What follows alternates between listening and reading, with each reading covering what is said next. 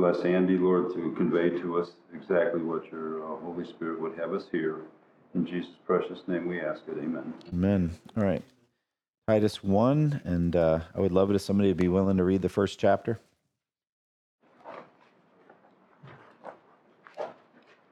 Paul, a servant of God and an apostle of Jesus Christ, for the sake of the faith of God's elect and their knowledge of the truth which accords with godliness, in hope of eternal life, which God, who never lies, promised before the ages began, and at the proper time manifested in his word through the preaching, with which I have been entrusted by the command of God our Savior, to Titus, my true child in a common faith. Grace and peace from God the Father and Jesus Christ our Savior.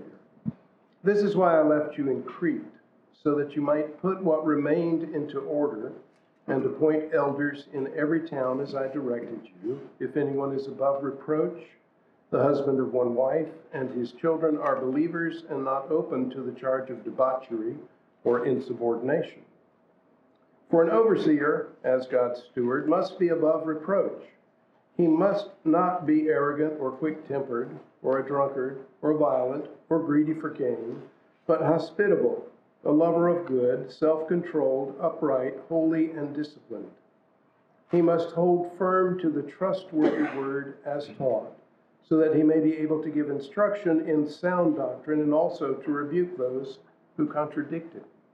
For there are many who are insubordinate, empty talkers and deceivers especially those of the circumcision party. They must be silenced, since they are upsetting whole families by teaching for shameful gain what they ought not to teach. One of the Cretans, a prophet of their own, said, Cretans are always liars, evil beasts, lazy gluttons. This testimony is true. Therefore, rebuke them sharply, that they may be sound in the faith, not devoting themselves to Jewish myths and the commands of people who turn away from the truth. To the pure, all things are pure, but to the defiled and unbelieving, nothing is pure. But both their minds and their consciences are defiled. They profess to know God, but they deny Him by their works. They are detestable, disobedient, unfit for any good work. All right. Thank you. So um, before we went to the break, we were just talking about um, this i- incredibly important chapter. This is uh, along with First Timothy three, one of the two uh, key key chapters on filtering candidates for elders, elder and deacon. Those are the two offices that there are in the New Testament for church leadership, and no other. Um, churches have the freedom to have other other roles like trustee or directors or you know different titles, but biblically, you've got these two offices. You got elder and deacon. Um, elder in this text has another uh, another title as well. Uh, what is? What is it? What's the other title for elder? Bishop? Well, that's an Old English title, overseer. Bishop is just Old English for overseer. Biskiop means a one who oversees, and it comes from the Greek uh, episkopos. So you got, but that's just uh, interchangeable. How do we know that those titles, elder and, and overseer, are interchangeable? These are interchangeable titles. It's got to be in the text, Well, it's in the way it's used. Well, yeah, because he's talking about elders, and without breaking, you know, his stride, he says, "Oh, by the way, since an o- you know an overseer, blah blah blah." It's like, well, wait a minute, what? do you- It's just a different title for the same thing. So he uses those titles interchangeable, interchangeably, and that's what we we have a sense here. Now, as we we're picking up from last time, why is it important that these men who serve as elder, we'll just stick with that title, uh, be filtered? Why is a filter so important? Not just anybody in the church can be an elder. Well, it's described here that the standard that they meet, and they're held to a higher standard because they're responsible for the congregation. Okay, so there's a standard that this that the men these men have to have to meet, uh, and they are men. We don't need to go into that. Titus doesn't address it, but First Timothy two does. There's a direct connection between the end of First Timothy two and then First Timothy three. First Timothy three is that chapter's filtering of elders. But before he even gets to that, and at the end of chapter two, he says, I do not permit a woman to teach or have authority over a man. She must be silent. Goes into all that whole um, reason why. And then he goes right into if anyone desires to be an elder, he desires a beautiful or noble task. So if you remove the chapter division between 1 Timothy 2 and 3, he's going right into that topic. So women can't be elders. I think that it says more than that. Women also can't teach men in a formal setting. It's not just that they can't be elders, they can't teach men. Uh, it's not just a role, it's a function. All right. But at any rate, uh, elders have to be men, uh, but they have to be filtered men. They have to be men who have reached a certain proficiency in the Christian life. All right. Um, the thief on the cross, if he had survived, he's not a sanctified man. All right. Came to faith in Jesus, yes, but still a, a recent thief. You know, he needs to grow. That can't. The guy can't can't you know say today you know he'll come to faith in Christ and then later that afternoon be an elder. Um, you know, it says very plainly in another place he can't be a recent convert. All right, it's important for him not to be a recent convert. So, simply put, for the most part, 1 Timothy 3 and Titus 1 is Christianity at work in someone's life for a while. That's all. It's, it's nothing radically different than being a Christian. It's just that the individual is good at being a Christian. They, they are mature, a mature Christian. That's what we're looking at. Andy, in verse nine, he gives the so that Mhm. as kind of the explanation for Okay. all this is good so that Mhm. he may be able to give instruction in sound doctrine and also to rebuke those who contradict it. They've got responsibility here. For sure. And if they're brand new convert, they're probably not going to have that proficiency in the word. Right. And in 1 Timothy 4, he, he tells Timothy, watch your life and your doctrine closely. So there's a combination of lifestyle and sound doctrine married together in an elder. So this individual is living a holy life and they are teaching right doctrine. There's that combination. You want to see the, both together. And, and why? Because he left them in Crete to, uh, to appoint elders in every town. And this is tied directly to local church ministry. So, the importance, big picture of all of this is how important the local church is in God's plan for the world. The, the local church is essential to God's plan for the world. Healthy local churches. And healthy local churches begin with these filtered leaders. It, it begins with godly men who lead the church well and wisely. It starts there. And so, fundamentally, then, to plant a healthy local church, you need these godly uh, elders in place. And so we have these criteria. Any question, big picture about this? Yeah. Comment, uh, uh, the beginning of verse seven, uh, Paul uses the, uh, phrase, as God's steward. Yeah. So that's not just anybody. What does that, Jim? What does that mean to you or anybody? What does it mean as God's steward, as stewards of God here? Like a, um, a very, uh, well-equipped servant knows what the master wants, knows how to carry it out, uh, is trusted. He's God's steward. He's not just all steward. Right. And Paul describes him that way. But I don't know beyond that because I actually was thinking of the word steward, so I need to look up steward. Yeah, a steward is a servant who's um, entrusted by the um, master to manage his property, to make wise decisions about his property, his money especially, but his estate. So uh, as I work through uh, my preaching, I'm uh, five weeks ahead, and I finished my last sermon on Mark 13. So Mark 13 is the whole chapter on um, eschatology, on the destruction of the temple, and then the signs of the end of the world and all that. And both in Matthew 24 and in Mark 13, he ends with uh, effectively a steward question.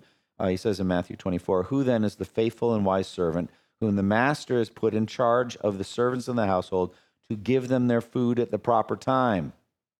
It will be good for that man who's, uh, who finds him doing, uh, the master finds him doing so when he returns.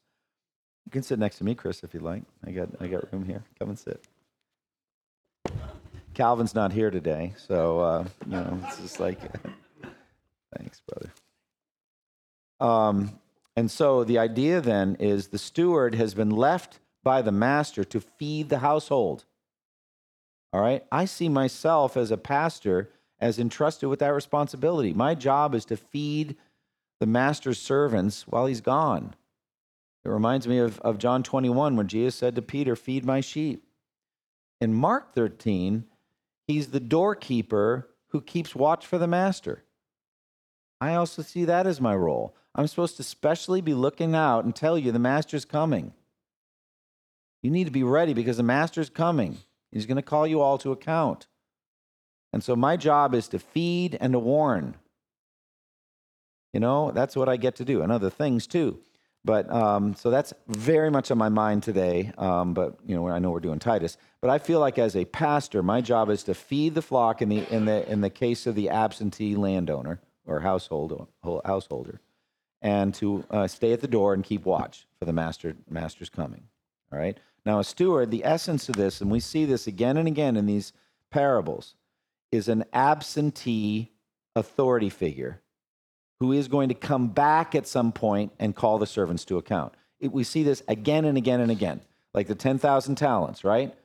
The kingdom of God, the kingdom of heaven is like a king who wanted to settle accounts with his servants, or the five talents and the two talents and the one talent, right? He entrusts his property and leaves. The vineyard owner plants the vineyard, rents it out, and leaves. We all, all get this leaving thing. He's gone. You don't see him. And so faith is all about what you do for the invisible owner of everything in light of the fact that someday he's going to call you to account for everything. So that's, Jim, you, it's important. The idea of stewardship is vital. I have to see my ministry as a pastor, as an elder, as a stewardship. All right? It says in Acts 20, be shepherds of the church of God, which he bought with his own blood. That sets Jesus apart from me and from Chris as an elder and all the elders. We didn't shed our blood for the church, Jesus did. So we are under him, and he's going to call us to account for his church that he shed his blood for. We have to give him an account. That's the idea here. So he says, The reason I left you in Crete is that you would appoint elders in every town who are going to be like this. Now we'll get into the filtering list. This is vital. You know, you look through um, this list of criteria to be an elder. All right? An elder must be blameless. All right, we start right there. All right, uh, do we have any other translations? ESV, what does that say? Above reproach? Is that the what ESV says? Above reproach? Okay. All right, either way, um, what does that mean? Above reproach or blameless? Let's start negatively. What doesn't it mean? That means sinless. Sinless or perfect. You could think it might be that. Blameless might might imply sinless. But Lynn, why do we know it doesn't mean that? We're all sinners. We're all sinners, meaning the office will stay empty. I mean, there's no point in reading uh, reading any further. First John 1 covers this very, very plainly. If anyone says, I have not sinned, he's a liar. All right? We all sin.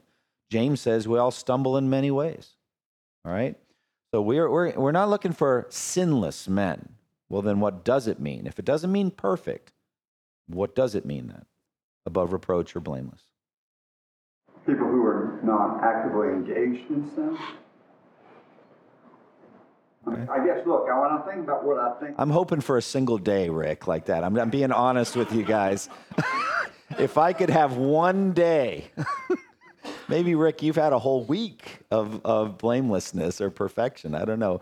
What do you, I, I, I hear you. I think to some degree that not habitually sin, but anyway, more more thoughts on this. means their life is free of that sinful nature. It means they're keeping their um, habits and behaviors that would that would impede I think them from a what striving. Striving. It's, it's, it's striving, uh, in our attempt to become more sinless, to become more like Christ. Part of our sanctification is a striving. I like it. Do you guys see the problem though? Yeah. All right, there's a problem here. Romans 7 is the problem. The very thing I hate, I do. And the good things I want to do, I don't do. Who is that true of? Everybody. So, whatever language you put, you're going to snag on it.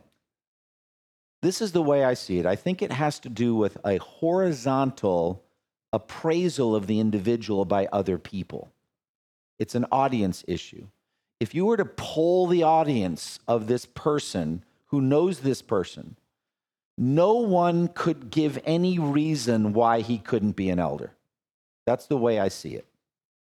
He has lived such a life and his reputation is so intact that he's not claimed to be sinless. He's not saying that he's got a perfect marriage or his kids aren't saying he's a perfect dad. None of that, because then, then nobody's that way.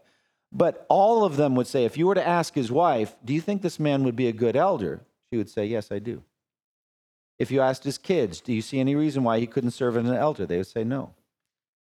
People who know this man well would say, I can think of no reason why he couldn't serve as an elder. That's what I think it means above reproach. There's no reproach that could be put on him, say, no, he can't serve.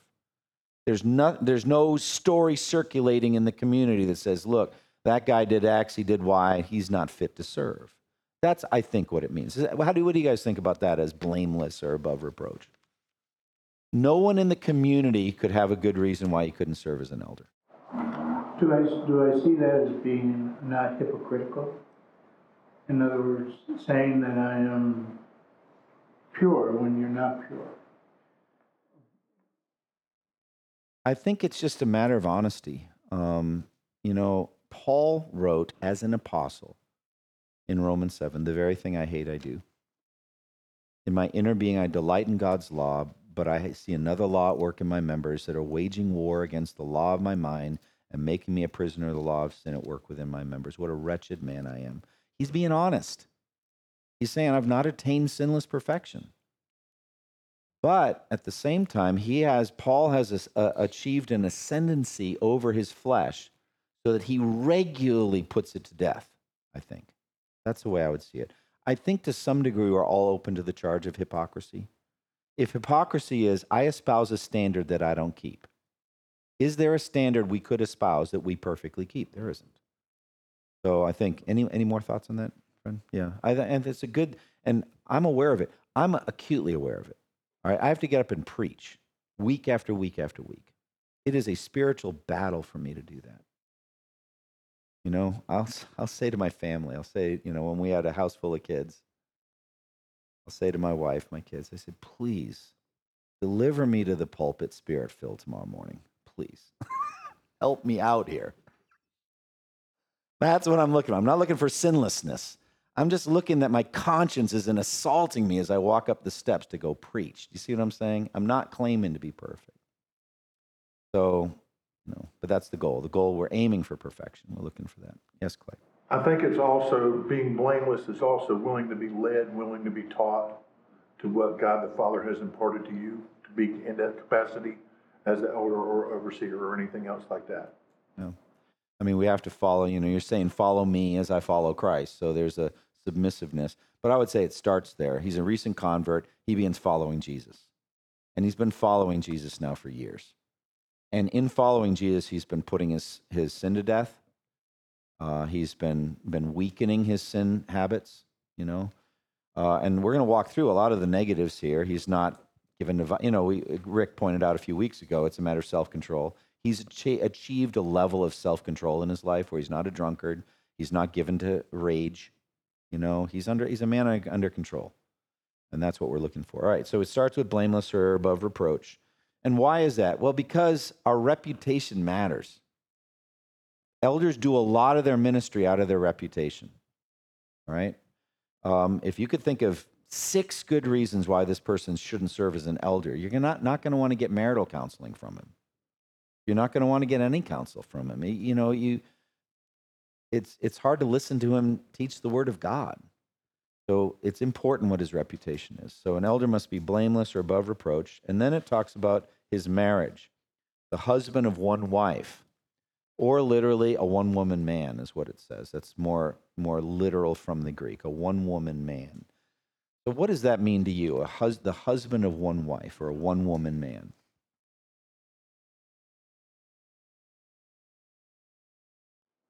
I still struggle with that one. Okay. You're struggling just in terms of- of having a good marriage, I think, Herb, is what you mean? Yeah. All of us married men know uh, that that's a challenge. All right. Let's, let's put just generally, after we've gone from blameless or above reproach, the next spotlight that gets put on is on the marriage. What does that tell you? Just aside from what it means, husband, one wife, that the spotlight goes on the man's marriage. What does that tell you? Highly important. God puts marriage in a, in a very high place. I mean, it strikes me as the most intimate human relationship that we're to have, probably. Yeah, and there's a logic here with his parenting. Um, well, it's in First Timothy, but basically, if you don't know how to manage your own household, how can you manage God's house? You don't have the same logic working with the with the marriage, but I think it's there. It's implied. If the guy can't marry manage his own marriage, something's significantly wrong with him. That's what's implied here. Go get your marriage worked out, get it figured out before you come try to lead the church. I think that's effectively what he's saying. The marriage needs to be healthy. Again, not perfect. Not going to be perfect, but he's got a healthy marriage, all right? So the spotlight's on the on the marriage because of the significance of the relationship. In Ephesians five tells us that the marriage relationship symbolizes the relationship between Christ and the church. So if you can't handle the symbolism well, you're not gonna handle the right relationship between Christ and his church very well. Yeah, very true. Lynn, go ahead, brother. Well, you mentioned some time ago in, in, uh, in this room that we also, as we're managing, we need to listen to wives as our closest counselor because they know us better than anybody else. But at the same time, doesn't mean you have to do everything your wife says do, but you need to listen. Right. Yeah, I, I think that is one of the best ways to think about a wife. If she's a godly woman and you have been discipling her, like, you know, fundamentally, the idea of a pastor and elder is he needs to have been pastoring or eldering in his family first. And so he's been a shepherd of his family and he's got that running. So, and the first is his wife. He's been washing her with water through the word. You know, that's a discipleship kind of relationship. And she's been growing so that she can give you really good counsel for years to come. She's been drinking in God's word and she's an excellent counsel giver. As it says in Proverbs 31, the heart of her husband safely trusts in her. Safely trusts in what about her? Well, at least in her mindset, her counsel, as you said, Lynn, she's able to give good advice. So that's excellent. But you've got this fundamental relationship, the most significant relationship there is in the world, the most significant human relationship, the first human relationship ever created uh, was the marriage relationship. It's very, very significant. All right. And so if the marriage is dysfunctional, the man is disqualified. That seems to be what this is implying here. If the marriage, if the man's marriage is dysfunctional, he's disqualified, not from Christianity, not from heaven, but from serving in this role as an elder. Is he permanently disqualified? Chris, you said no. I, I would say no, because um, he can rectify that situation by submitting himself um, to godly instruction. Um, one woman man, he's, yeah, he, he may have messed up here, but as long as he's not out chasing six other women at the same time, um, he is, um, recoverable. Um, yeah. Yeah, if you say no to that, and by the way, we had to walk through all this um, the issue of div- can a divorced man serve as an elder? Um, the Baptist tradition that I inherited here with the Southern Baptists and, and here at this church was absolutely not. It was just unthinkable. But the thing that troubled me about it is it seemed to be like blasphemy against the Holy Spirit, an unforgivable sin. There's no way to recover. And that seemed to be more traditional than expositional. Do you see what I'm saying? Does this say he must never have been divorced? Does the verse say that? No, it doesn't. It doesn't even mention the word divorce. It mentions that he is a one woman man or a husband of one wife. And so we could well imagine then that an individual could have sinned in this area in the past, but have so lived his life for a long time since then as to have, have you know, um, uh, been able to recover and put this area of his life on display. Um, the thing that I found difficult about the unforgivable sin aspect of divorce, divorced men could never serve, is that there's no other sin that gets treated that way when it comes to an elder. Can the person have been a recovered axe murderer? Absolutely. No verse that says that they can't. Can the person be a recovering arsonist? No problem. Kleptomaniac? Sure. Divorced man? Never. Didn't make any sense. It seemed disproportional to me. It seemed that we have to read the text for what it literally does say and not what it doesn't say, and then say, is the man's marriage exemplary? Do you think that 1 Timothy 3 and Titus 1 requires that the man's marriage, if he is married, we'll talk about that in a moment, if he is married, be exemplary? Is that required of the role? His marriage needs to be exemplary. Absolutely. Yes, I agree. It has to be a good example to the church. Why is that? Why is an exemplary marriage helpful in the church? Role modeling, that kind of. Why is an exemplary marriage helpful in the church? Because it models Christ and the church, the, Okay. the, the relationship there, and it gives those newer Christians something to shoot for, something to, to model their lives after. Or new newlyweds. All right, you're in a healthy church, you just got married. Is it reasonable for that young couple to say, teach us how to do marriage well? We want to have a good marriage. Yes, where should they go? To the church, and especially the elders of the church. This is what, and a lot of things are not book learning, they're life learning. Come and see how we relate. Come and see how we work things out in our household, how we manage our household's affairs, how we do a division of labor, what we do with our money, how we pray together. A lot of those things are, are learned by observation, they're learned by role modeling.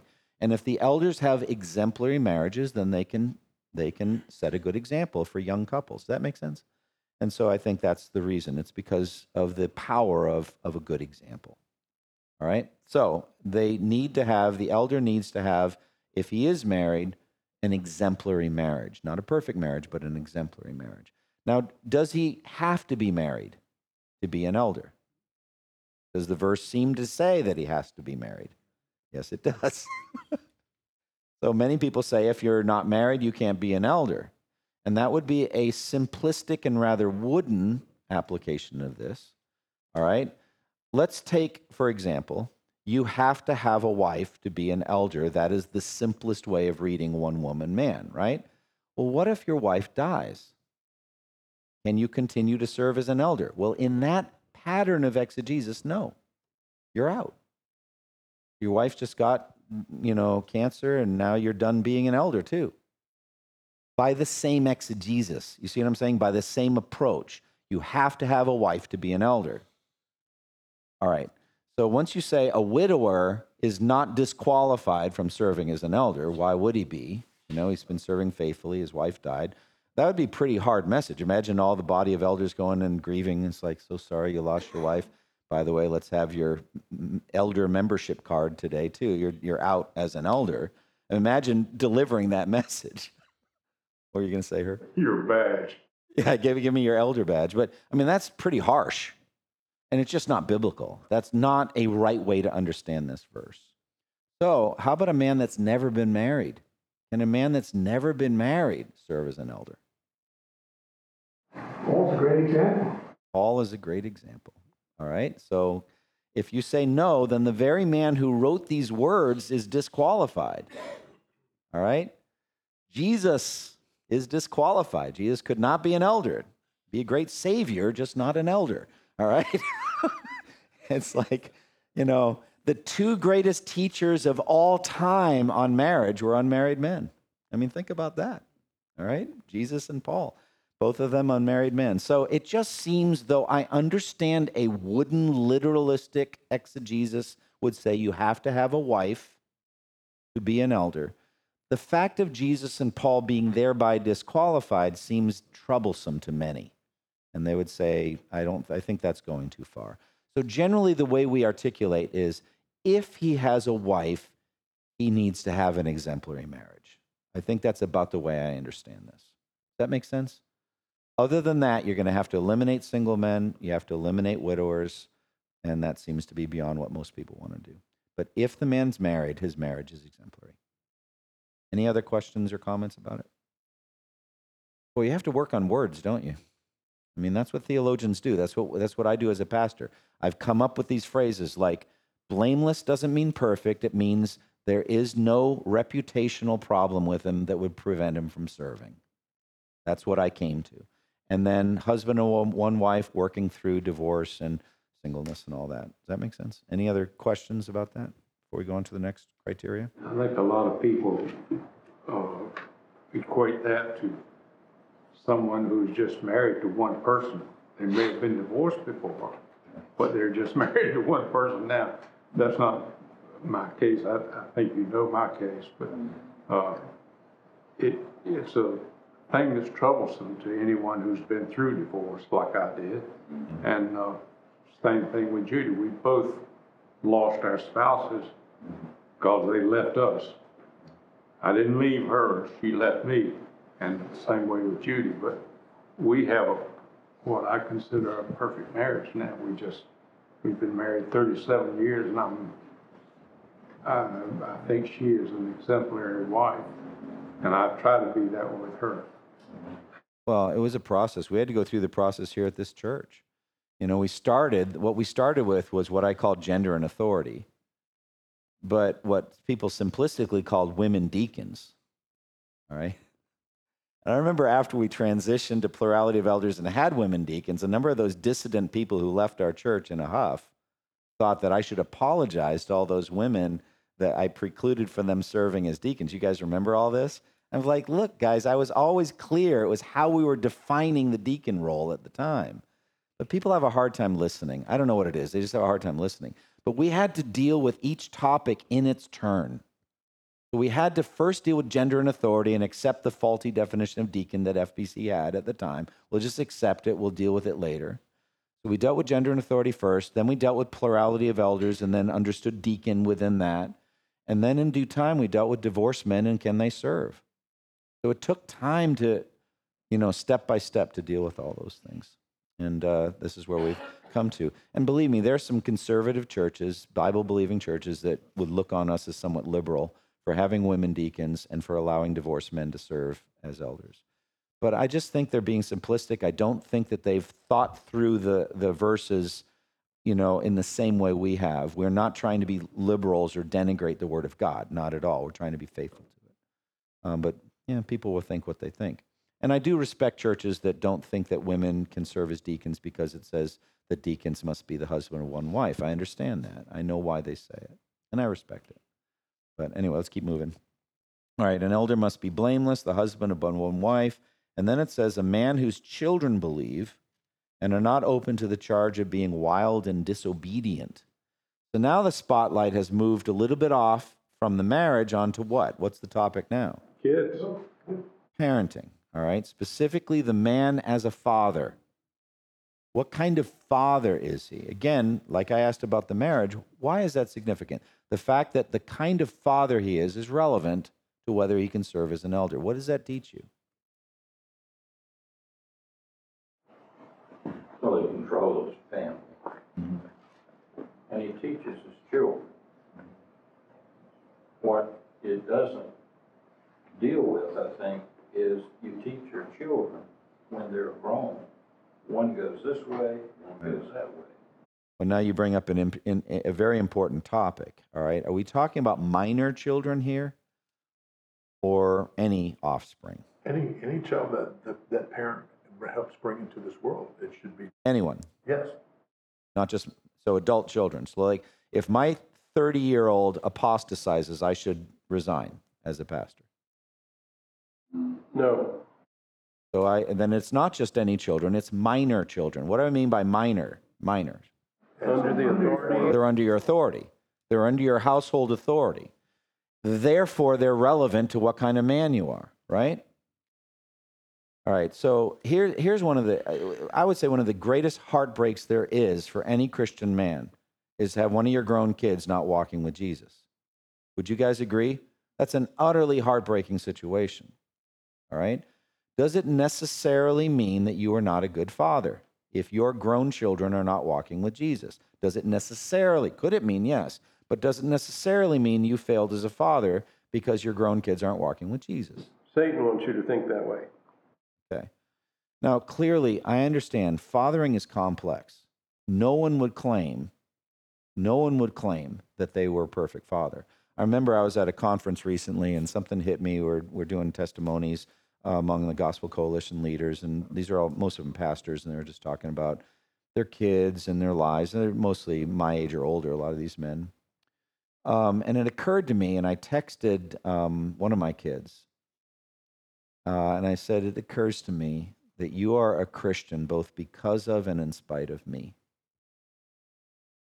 So, what do you think about that statement? You are a Christian both partially, I said partially, partially, because of me and in spite of me.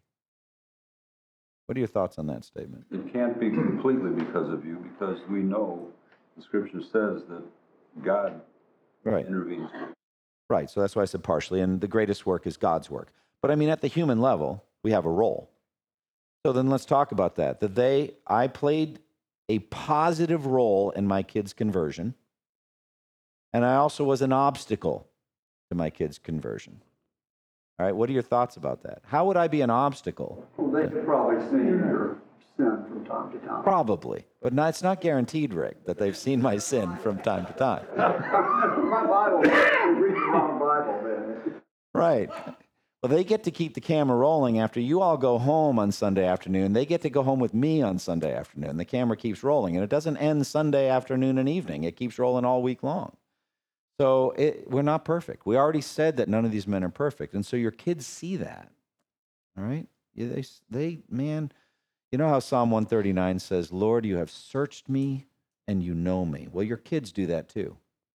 They know you, and you know them right? We know each other. So again, we're not saying that this man is a perfect father, but he has played, he has faithfully played the role that God entrusted to him concerning his kids' salvation and his, and their formation, right? So, you know, in, in First Timothy, it says that the man's children must believe. They must be believers. First Timothy, it says that. But here it just says, that they, yeah, no, it says it here. Their children believe, that's right, I'm sorry, and are not open to the charge of being wild and disobedient. So again, let's imagine that we're talking about minor children here. So what are we talking about here? Those who have not gone astray. Okay. But so they're minor children and they're not open to the charge of being wild or disobedient. What does that mean? They're willingly submissive to their parents. Well, how do they get that way? Magic. David Copperfield. what is their nature? What is a child's nature when brought into this world? Right? Same as all of us. It is sinful. It is intensely selfish. Yes, intensely selfish. Would you not say an infant is a 100% self focused human being? Absolutely. All right. How do they get to be other centered? How do they get to be other centered at the dinner table with good manners? Training. They're not born that way. They, they have to be trained to table manners. They have to be trained to say please and thank you. I think it's also discipled and disciplined at the same time, too. Hmm. Yeah, they have to be trained. I learned when I was younger, being disciplined and discipled and being, and punished as well. I mean, you know, I, I learned that a lot. So if they're not wild, if your kids are not wild, if these kids are not wild, what's the opposite? What do what would we say is the opposite of that then? Obedient. They're obedient. Wouldn't you say, Rick, that it goes back to self control, That they're self-controlled people. I mean, they they know how to behave. All right, they know how to behave in church. All right. One of the things we worked on was getting our kids to sit quietly in the pew and listen. By the time they were teens, they did. They didn't start that way. Can I make an Yeah, please. This is a practical one. I, you know, I spent my career in, as a financial advisor for decades. And I want to tell you something. I saw, I work with a lot of Christian families also. And what I observed is it was really a rare situation where all the children were moving the same direction. There was almost always, if you had three or four, there was almost always one that really went awry. I just, and so I'm, and I'm bringing that up just to say how many of your chil- children need to be obedient and self-control to qualify. I'm saying that uh, in jest, but Yeah, it's it's it's hard. I mean, um, the New England the New England Puritan pastor's family sat in chairs under the pulpit facing the congregation. I warned my kids. I said, "Let me tell you something. All right, we could do that. We can get you guys, and we're going to sit you facing the congregation." do we sit here with twenty-five? Yeah, I don't know. I, I Dad, yeah. the rules might have changed for them. Yeah, for sure. But so the thing is, when they come home from the hospital, they come home, they are completely self focused. It is good parenting to train them to behave well, to be socialized, to be in favor with God and man. Um, that takes training. It takes diligence. It's an effort by both the husband and wife. And if that if the man is an elder level man, he knows how to do that. He knows how to do that. And it's a, a blending. Uh, I've thought often in, in um, Romans 11, 22, I think it is, um, where it's talking about God's sovereignty and salvation. He says, Consider therefore the goodness and severity of God. An interesting pairing. Consider the goodness and severity of God. Well, there's a goodness and severity and good fathering too. There's a blending of, of affection for the Father and fear of the Father, a reasonable fear. All right? Like the healthiest fear that your kids can have is they don't want to disappoint you. Does that make sense? They are so loyal to you and they care so much about you. They it would hurt them to disappoint you. Like one of the worst things that they could ever hear from you is I'm disappointed in how you acted today. Well, what kind of man do you have to be where you get your kids to that point? That's all I'm saying. Um, along the way, there is early on disciplines, controversial about corporal punishment, but there's a wise use of disciplines. There's a wide, wise use of the rod, so to speak, either literal or metaphorical, that trains the children little by little to be obedient, to be self controlled, to fit in well, to be polished. takes time. So the, the in spite of, uh, comment you made. Yeah. So in spite of me as a father, one does, goes in the right direction. And one goes in the wrong direction. So then you start reflecting years later as they're adults. What should I have done different? And it's plain, you didn't do what you should have done. It's a hard thing to, to, uh, realize that you could have done a better job as a parent in this case. And apparently you did all right here because it stuck. It's very humbling. I, you know, I think everything in the Christian life is designed to humble us. It really is. And parenting is humbling. Marriage is humbling. These are two very humbling things. And so, a godly man, he's not feeling he's perfect. He's not feeling he's a perfect father. He's a humble. It's a humbling role. Um, you're talking about the complexity of a human being and a sin and their sin nature and the struggles they have with with sin. You know, I, I was talking to one of my uh, uh, one of my kids, and uh, all of our kids. We homeschooled all our kids. They all felt we were way too strict. Um, they all felt we were legalistic at certain times, and all of them have asserted at different times they were going to do things very differently with their kids. All right, they all did. And uh, and the most recent time that I heard this individual say how much differently she was going to do it with her kids, um, I said, well, keep in mind your kids are going to have a sin nature, and you're going to have to deal with that. You're going to have to deal with their disobedience. You'll have to deal with their sins in a wise way, and you're going to have the same tools at your disposal that we have at ours. You're going to have the carrot and the stick. You're going to have the the goodness and severity aspect. You're going to pray with them. You're going to, you know, and you'll do it your way, and you'll make mistakes. That's what I said. Clay. You know, it's interesting because there's a comparative difference from, for me. Um, you know, May of this year will be fourteen years ago that you and I had that forgiveness talk. Um, and you know, it's not been easy because what Brother Lynn brought up is, you know, um, me being the person that had to hear I was gonna be just like my biological father and, you know, that I was a problem child when I was younger, but, you know, I, I questioned that. And, uh, there would be many times when I would sit on the edge of the bed and break down. So when I was going through what I was going through and I had that talk with you, it made all the difference in the world. because I knew, um, you know, that he was, I I was being molded and shaped into the person he needed me to be. Mm, It's encouraging testimony. It's a hard journey. Uh, I've been humbled. I've been humbled by um, parenting.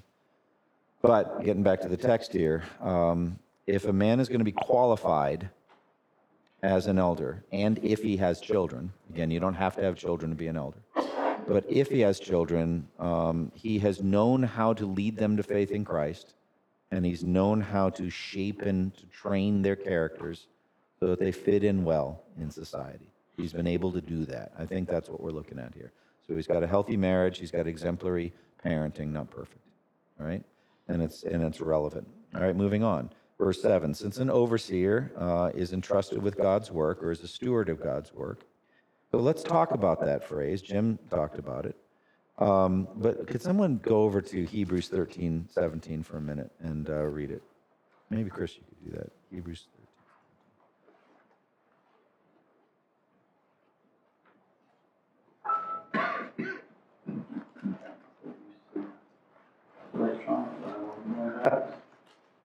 feels good to have a Bible in your hand, though. I, I don't know. I just enjoy flipping pages. And I just want you to know, as a pastor, I like to hear the sound of the pages Mm-hmm. flipping. You don't have that with the electronic Bibles anymore. Hebrews thirteen seventeen, obey your leaders and submit to their authority.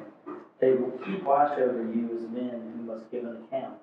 Obey them so that their work will be a joy, not a burden, for that will give no advantage.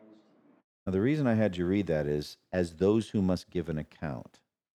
All right, so what does that mean to you, Chris? The idea of as those who must give an account. Well, you're gonna have to report back to your superior as to how you did in these particular areas. And, and uh, you've been given a stewardship, and there's gonna be an accounting of that stewardship. Yeah, now Hebrews 13, 17 isn't addressed to the pastor, it's addressed to the congregation, to the followers, The whole flock. to the flock. And it tells the flock to do what? Obey them. It says, have confidence in your leaders, which would imply to me that we have responsibility that we need to take seriously in selecting our elders. Yeah. That would be my interpretation. I don't know if you see it. Interesting. Different translation. But yeah, I think the, simp- the simplest translation is obey. Um, and the end result in verse 7, 13, 17 is so their work will be a joy, not a burden. Um, what does that mean to you guys? That, that the elders' work, the leaders, spiritual leaders' work, would be a joy, not a burden to them.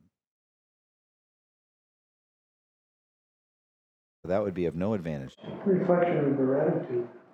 Are they really doing this because they love the Lord and want to share that with others? Well, that's on them, but the burden here is on the church. Don't make their life miserable. Do you think there are local churches that make their pastors' lives miserable? Oh, yeah. I've heard about them. Go ahead, Lynn. It's been a long time, though. This church makes me happy. I can't tell you guys how delighted I am to serve this church. It's hard for me to even put into words. And it's been that way for decades. So this is a phenomenal church to lead, but I'm just telling you, not every church is. There are some pastor killing churches out there. And it's like they have no idea that Hebrews 13, 17 even exists. Lynn, were you going to say something, brother? Well, this church was a pastor killing church for years and years and years until changes were made and the congregation came around to those changes.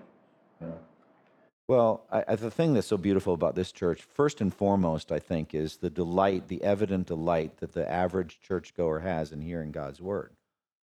That's beautiful. People come here because they want to hear God's word preached, and it makes it it makes it delightful. Um, but anyway, in general, Hebrews 13, 17 is addressed to the congregation. Please don't be a pastor killing church. Obey them, follow them. But the reason I had Chris read that is it links back to Titus. Those men have to give an account. And it links to Jim what you said uh, as stewards. Can you read uh, back in Titus 1 um, what it says about stewardship? Uh, verse 7, I think. Since an overseer is entrusted with God's work, he must be blameless, not overbearing, not quick tempered, not giving it much wine, not violent, not pursuing dishonest gain. Okay, so that's, you and I, Chris, both have the NIV, but Jim has a different translation. Yes, ESV says, "For an overseer, as God's steward, must be above reproach." Okay, so NIV gave entrusted with God's word. So the idea is a steward has been entrusted with something. Something's been given to him, and it's very precious, and that is the church. All right? And so fundamentally, the church is entrusted, entrusted to us. Now, what's so cool about this is really cool. Um, could, could I get somebody to read uh, Romans 6:17? Somebody else, Romans 6:17. Very good verse on this.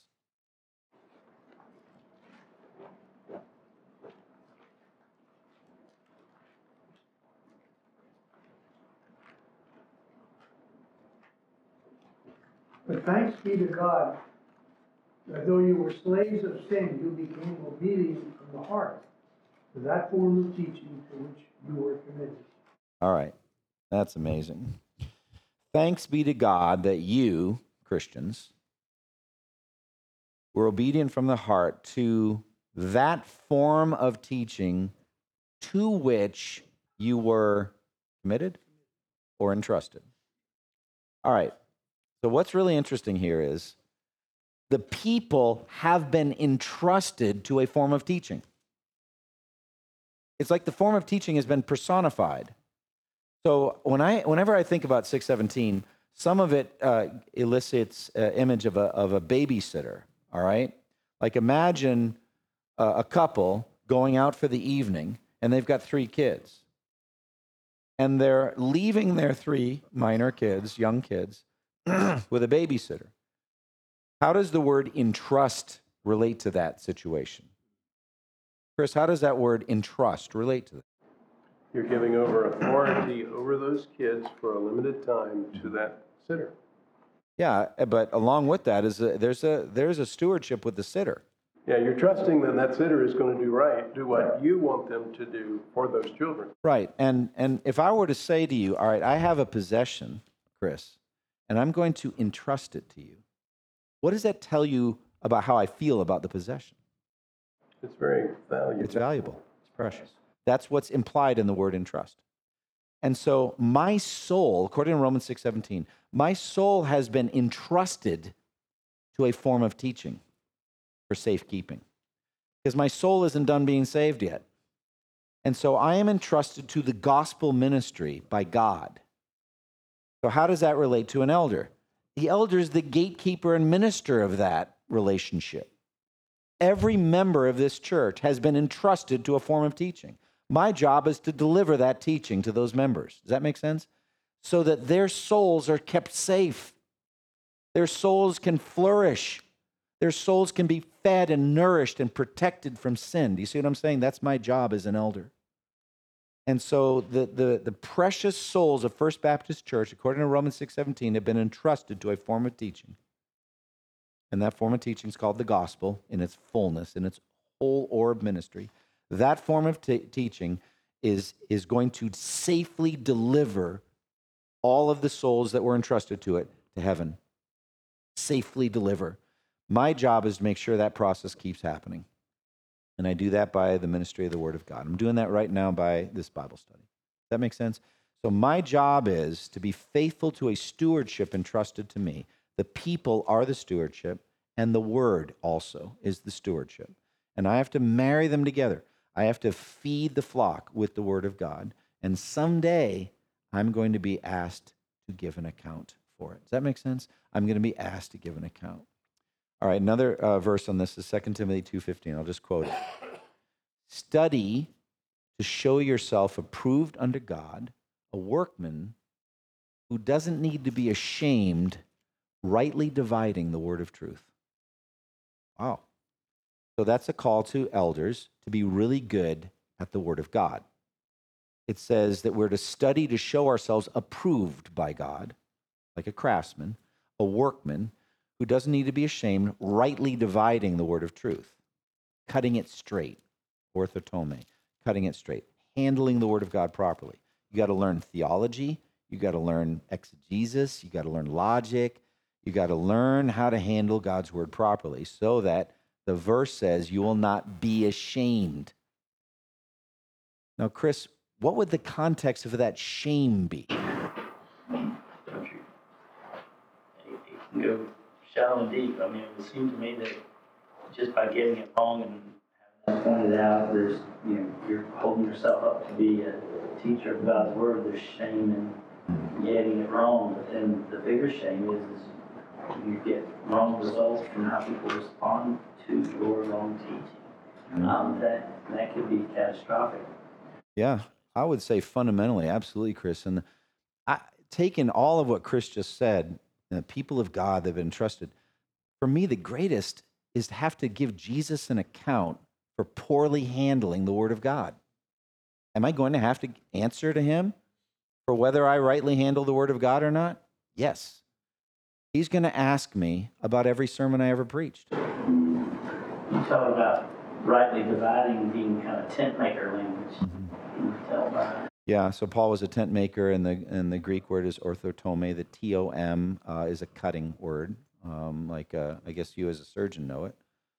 Uh, so Even, even a, uh tomography, CAT, uh, CAT scan is, uh, Right. you know, it's a radiographic image like you put a knife through a body.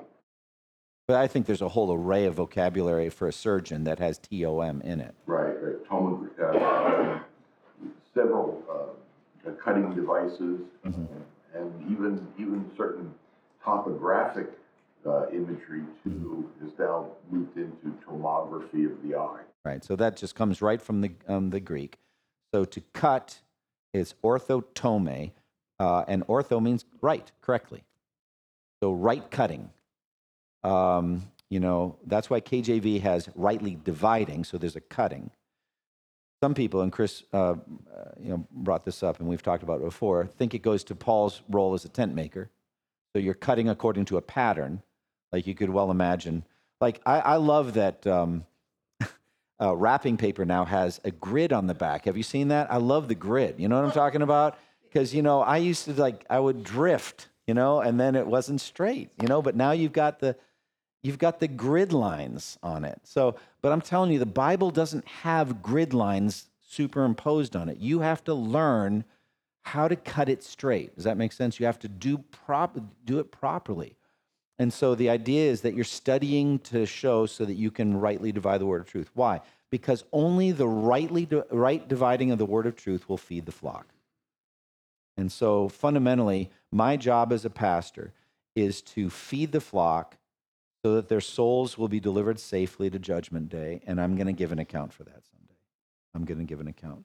And so, man, I'll tell you what, when Steven Furtick mangles the I am passage. All right, you remember how uh, the burning bush and God shows up? And Moses, and he tells him, Take off your sandals, for the ground on which you're standing is holy ground. And he's going to send him back to Egypt to get the Israelites out. He says, What shall I na- uh, say is your name? And he says, Tell them, I am sent you. I am who I am. And Steven Furtick said, You know when God said that? He's saying to every one of us, You are. I'm like, that has got to be the worst five to 10 seconds of preaching I've heard in my entire life. That is absolutely not what God was saying by saying, I am. He's not saying, You are also. Do you, do you get that out of the I am statement that you are also? I am and you are. I said, That sounds like Mormonism. No, God is, in, God is unique and different. He's going to have to give an account on Judgment Day for that and for all of the false teaching he's given or, or others have. So we have to give an account. And fundamentally, that's what we're dealing with. So we're out of time. Chris, would you mind, Father, closing in prayer? Thanks. Oh, thank you for the privilege of being here to be able to um, study, to show ourselves approved. Father, we do want to rightly handle your word, and we thank you for uh, the chance to drill into these words and phrases, and pray that you would help us to um, continue to focus on what it means to be blameless and what it means to have, uh, to be entrusted uh, with certain things. And so, Father, we want to take those very seriously, knowing that we will have to give an account uh, for, for what those are, whether we're giving an account as leaders or as we're giving an account as our role as part of a congregation. Uh, but Father, we, uh, we just thank you and praise you for the privilege of a good and under shepherd who unfolds the, the gift for us like a, uh, like a gift every week. And, uh, and we thank you that it's rightly cut so that as we're wrapping a present, we don't have gaps in the wrapping where we've cut it short or crooked or anything else. Father, help us to, uh, to get this right and to pass it down to our children rightly. And, uh, we thank you for this privilege. In the powerful name of Jesus, we pray. Amen. Thank you.